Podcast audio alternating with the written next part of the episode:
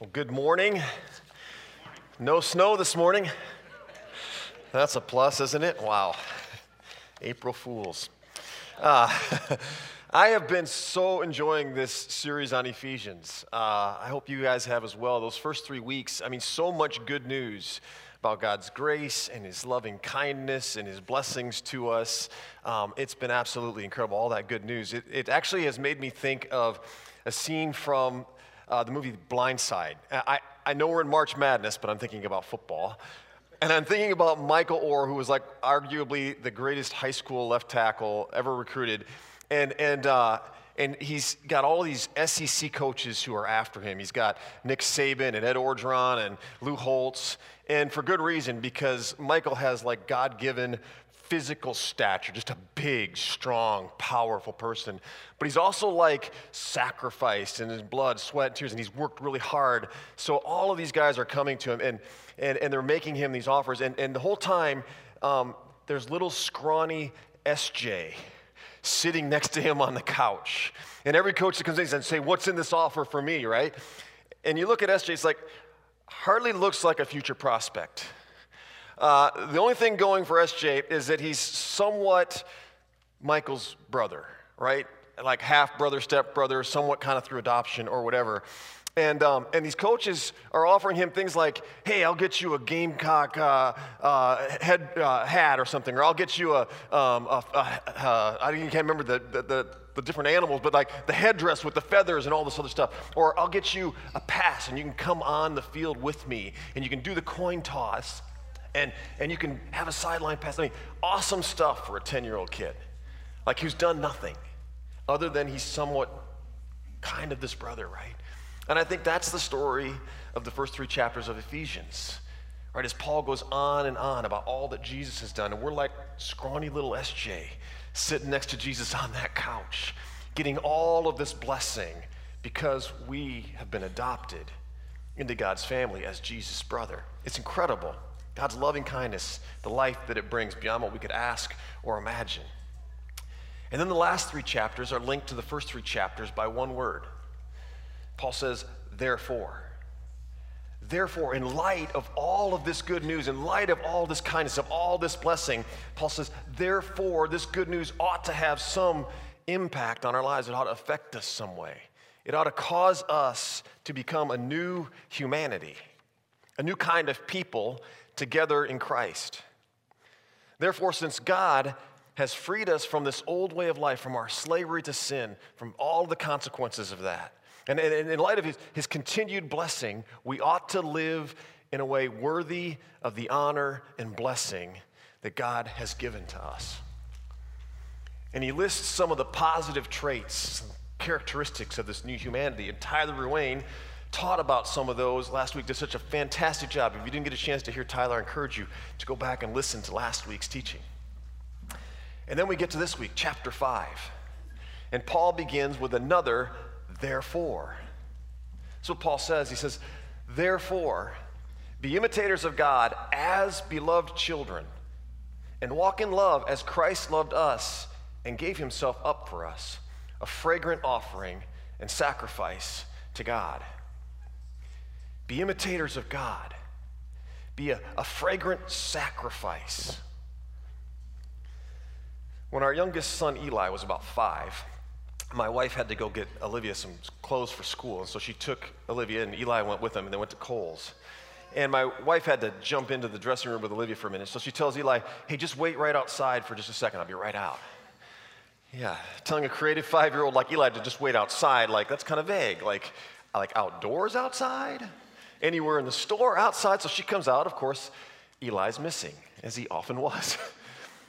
and she's looking around. She can't see him. She starts to get that little panic sense, and she looks over in the women's area and she sees some people kind of gathered around. They're pointing and some are laughing, and she's like, oh no. And she starts walking over, and as she gets closer, she sees this mannequin this woman mannequin dressed in fall clothes in like striding, you know, like out for a walk.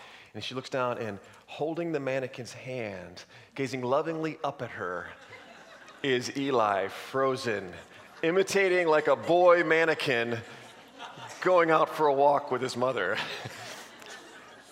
And the more people gathered and pointed and laughed, like the more he just ate it up, right? He just, like he entered into a whole new reality. It was, it was crazy. Kids do this stuff all the time. They pretend, they imagine, they imitate, right? They especially do this in our own homes, right? With their parents or with their older siblings. They see things, and this is how they learn and how they grow. Bernard Shaw actually says, you know, imitation isn't just the sincerest form of flattery, it's the sincerest form of learning. That's what kids do. They see their parents doing something. They follow their example. Could be good or bad. They try it out and they learn, and it creates a new reality for them. Paul says, yeah, like that. As God's beloved children who want to grow up to be like their dad in heaven. Imitate him. But don't imitate him to become beloved children. That's who we already are. We imitate God, we, we follow God's example to learn and to grow so that we can become a new humanity that looks more and more like God and brings a new reality to the world around us. And here's what Paul's going to say about this imitating God. He's going to say, first, it begins with walking in love and light. And he's going to tell us what that looks like. And then he's going to say, you should practice this in your home first. And finally, he says, in order to do this well, you need to be filled with God's Spirit. That's the power behind being able to imitate God. So, first, Paul says, I want you to walk in love. So, what does walking in love as an imitator of God actually require of us? Paul says it actually begins with forgiveness. In fact, in the last verse in chapter 4, just before the therefore that begins chapter 5, Paul says, I want you to be kind and compassionate, forgiving each other, just as in Christ God forgave you. Therefore, be imitators of God and walk in this way. We never imitate God better than we, when we forgive others just like God forgave us. I love the way that Eugene Peterson puts this in the message. He, he, he says it this way Observe how Christ loved us. His love was not cautious, but extravagant. He didn't love in order to get something from us, but to give everything of himself to us. Love like that. How extravagant is God's love for you? For me, and he became a sacrifice for the forgiveness of our sins so that God could spend the rest of eternity showing us the riches of his grace. Alice taught us about that a couple weeks ago. Another great teaching in this series. Take that in. God rescued us. Jesus became a sacrifice so that God could spend the rest of eternity showing us the riches of his grace. Eugene Peterson says, take that in and then try to do that yourselves, like one of his kids. Learn to love like that. Imitation isn't just the sincerest form of flattery, it's the sincerest form of learning. What would it look like if that was the foundation of every one of our relationships with our spouses, with our kids? You know, forgiveness was the foundation, or, or sacrificial living for the sake of others in our workplaces, in our social relationships. I think about it like at home, it's like, honey, I, uh, I watched the last three episodes of Ozark without you. That's all right, I forgive you, right? Or you spent how much on that? That's okay, it's okay, I, I forgive you uh, with our kids. Uh, didn't I ask you to turn that game off an hour ago and to put your dishes away and to go to bed and you're still up? You know, I, I forgive you. Just go to bed. I'll take care of the dishes so they're not still there in the morning. What would that look like in our homes? What would it look like in our workplaces to, to you know, lay down our lives, to set aside our lives to be able to serve other people? Oh, you had something come up, you can't be there today. Oh, that's okay. I'll, I'll, I'll work for you. I saw Jennifer Van Gent do this this week. She leads our crisis care team, involved with our Route 55 ministry, and she's over on Wednesday night at our junior high ministry at Chaos, for a special night where they serve meals to junior high students. And she's giving up her night to be able to go and serve others. Paul says Christ loved us and gave himself up for us, and it was a fragrant offering to God. You know, sometimes when I run, I'll run by Blue Barn Barbecue, or I'll drive by there after a run, and that meat, the smell of that coming off the smoker, I mean, even a vegan or vegetarian has to acknowledge that's a heavenly scent, right? It just draws me in, like I gotta go in. I start salivating, right? Jesus says that's who we become when we live this way. We become like a fragrant offering that draws people in to a relationship with Him, to want to know more about Him. To do this, we can't just be admirers, we have to be imitators of God. And, and that means we don't get it right at first. I mean, this whole idea of unmerited forgiveness, we, we don't even understand what that means. So we have to practice. We have to try it out. And we're going to fail. And then we, we try it again. And we keep walking in love with God. I think I could stop right there. That's more than enough of us to probably work on the rest of our lives to become an imitator of God. But I'm not going to stop because Paul doesn't stop. He keeps going. And Paul says, walk in light. Actually, the way he says it is, you used to walk in darkness. But now you are light in the world, so walk as children of light. You know, seasonal darkness, causes all kinds of problems for people. You know, it messes with the brain chemistry, it throws it out of balance for millions of people, like in the winter. So, like, if you get cravings for more carbs and, and for purposeless activity, it's because of the darkness affecting your brain. You can blame all of that laziness and stuff in the winter on darkness. It's true. It's biological. That's why I think that the best thing about spring in Iowa, it isn't the weather, clearly, right? The best thing is the light. There's more light because darkness messes with us physically, mentally, emotionally, and Paul says spiritually. And then he names a few things that, that we do in the dark or things that are dark that we'd rather just keep hidden and keep secret. And he groups them into one primary issue sexual sins.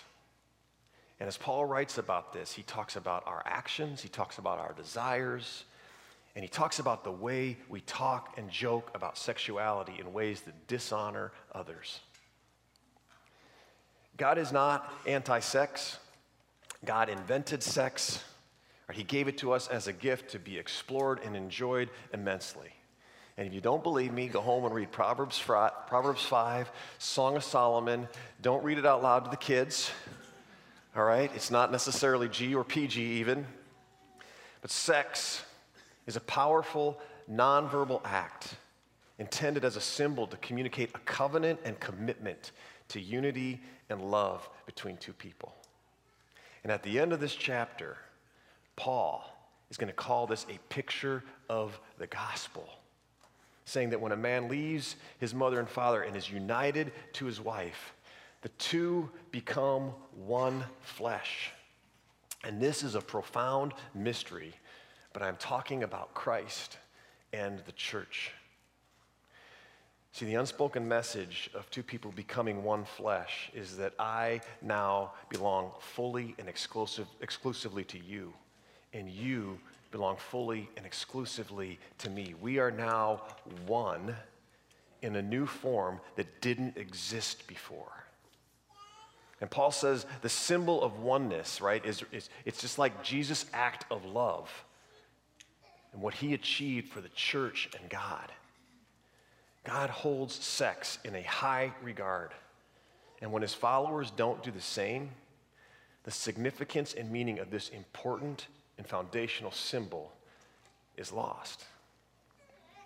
And Paul's writing to a group of people who lived in a culture that believed using one's body in whatever way they wanted was the ultimate expression of freedom.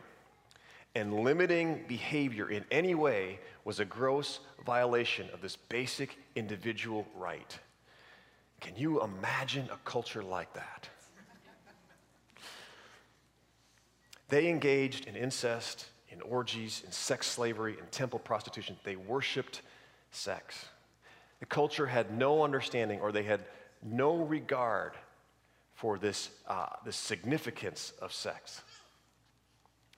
And Tim Keller says when we, as followers of Jesus, go along with the culture, right, and we disregard God's view of sex and what it's intended to mean, it doesn't just affect that symbol, but all of our symbols, all of our stories, all of our questions in our faith begin to change.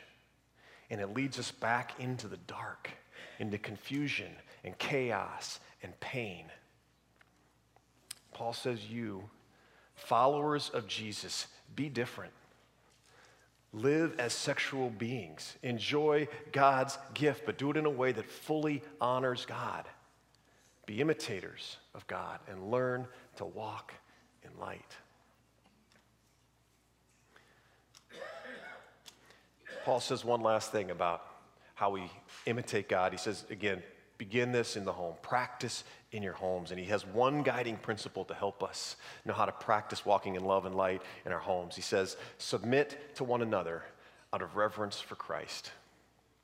And then Paul's going to go on. He's going to address each member of the family and explain how each one of us is to submit to one another.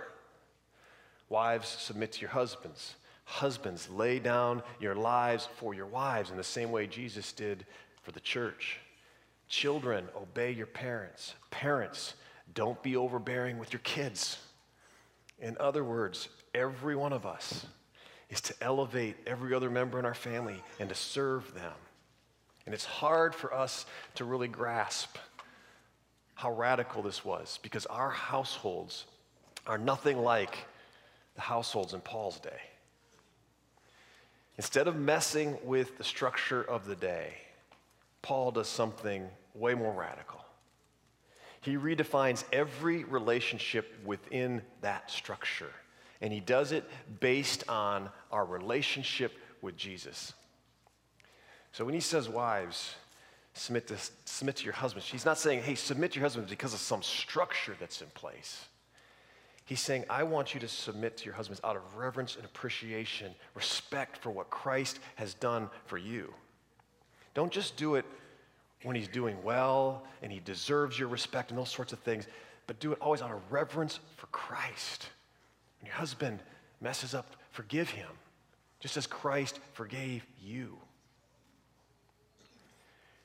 by far the most radical part of this entire letter, I think, is the message he gives to men in chapter 5.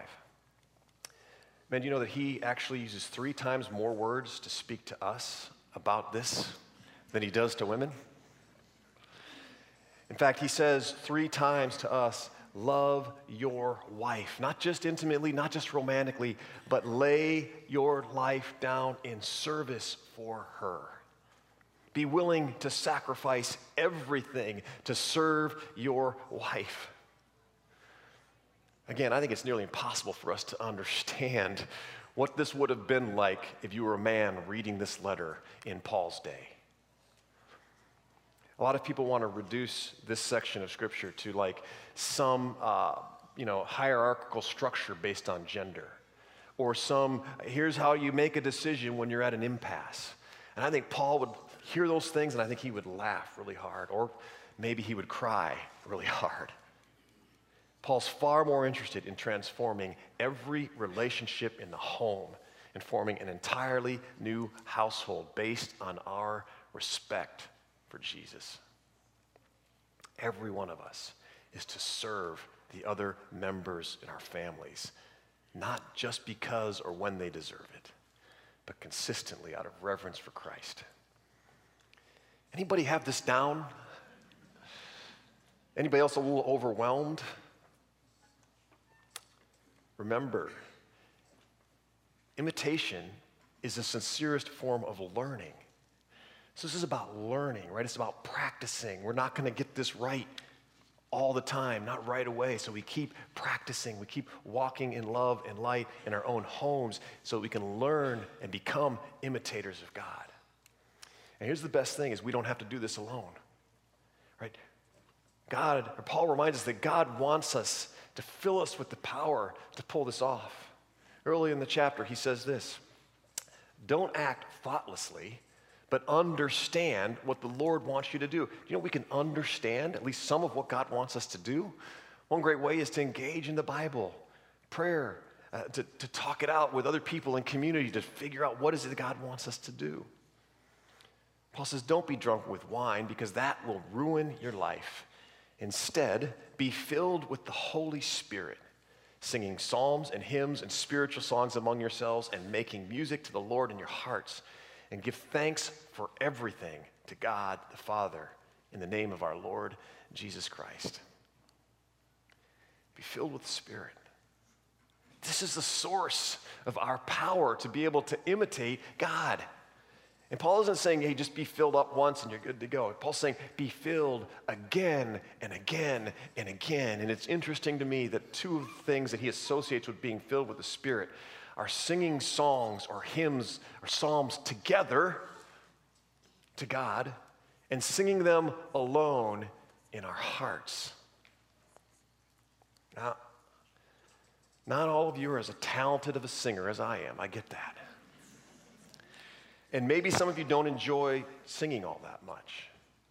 But I just have experienced, I know many of you too, like there's something that happens deep inside of us when we gather like this together and we sing songs of praise and thanksgiving to God that just touches us in a way that not much else can. This is why, why worshiping God together is one of our key strategies here at Orchard Hill Church to help next generations encounter and follow Jesus to bless a broken world. And I know there's a lot of different ways to worship God. Paul says one of the important ways right here is to continue coming together, to gather in this place, to sing songs together, and then also to sing these songs in our hearts when we're alone.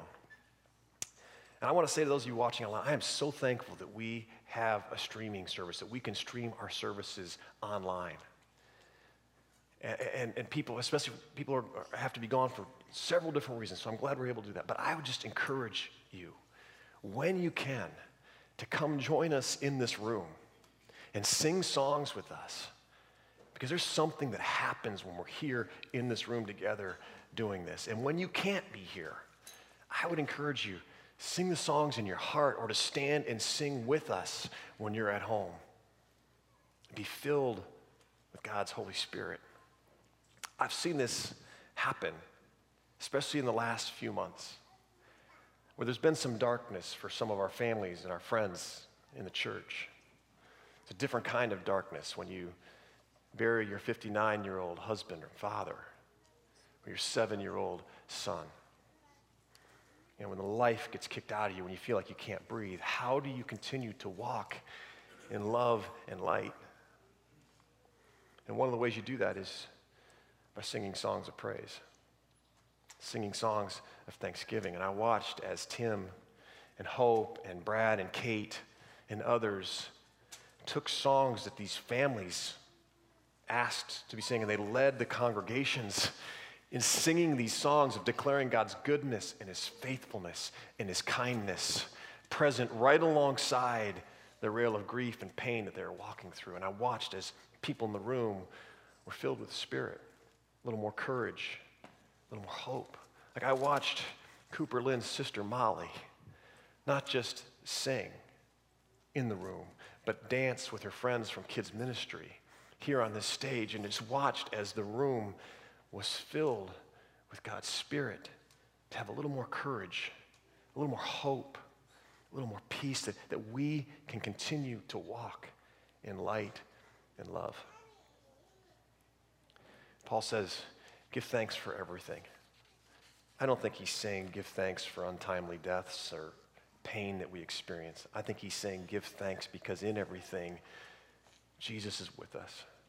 God is with us. Just like the song Son of Suffering that Bradley taught us this morning, right? We're thankful because we have a God who understands, who came and walked with us, continues to walk with us. And now he encourages us to take God's hand just like Eli took that hand of that mannequin, right? And to walk in love and light into a new reality. And he wants to give us his spirit to be able to do that. So we're going to practice that now. I'm going to say a prayer. And then we're going to continue to sing some songs so that God can fill us with His Spirit. And then when we leave here, we're going to have a song in our heart that we can continue to sing throughout our week as we continue to practice to be imitators of God, learning to walk in love and light. Will you pray with me? God, you are a good God. Jesus, you are the Son of suffering who came, Lord, to show us who God is, to show us what God is like and to walk with us. And then, Lord, you pour out your spirit. Not only do you give us the blessing of forgiveness and kindness and presence, but you pour out your spirit, Lord, so that we can be imitators of you. God, we acknowledge and we confess that, um, that we're broken and we're fallen and we don't get this right. We just ask, Lord, as we sing your praise, as we sing your thanksgiving, you'd fill us with your spirit to remind us of the grace you give us, the forgiveness you offer us, to help us to go again and learn again by being imitators of you as we leave here today. It's in your name we pray. Amen.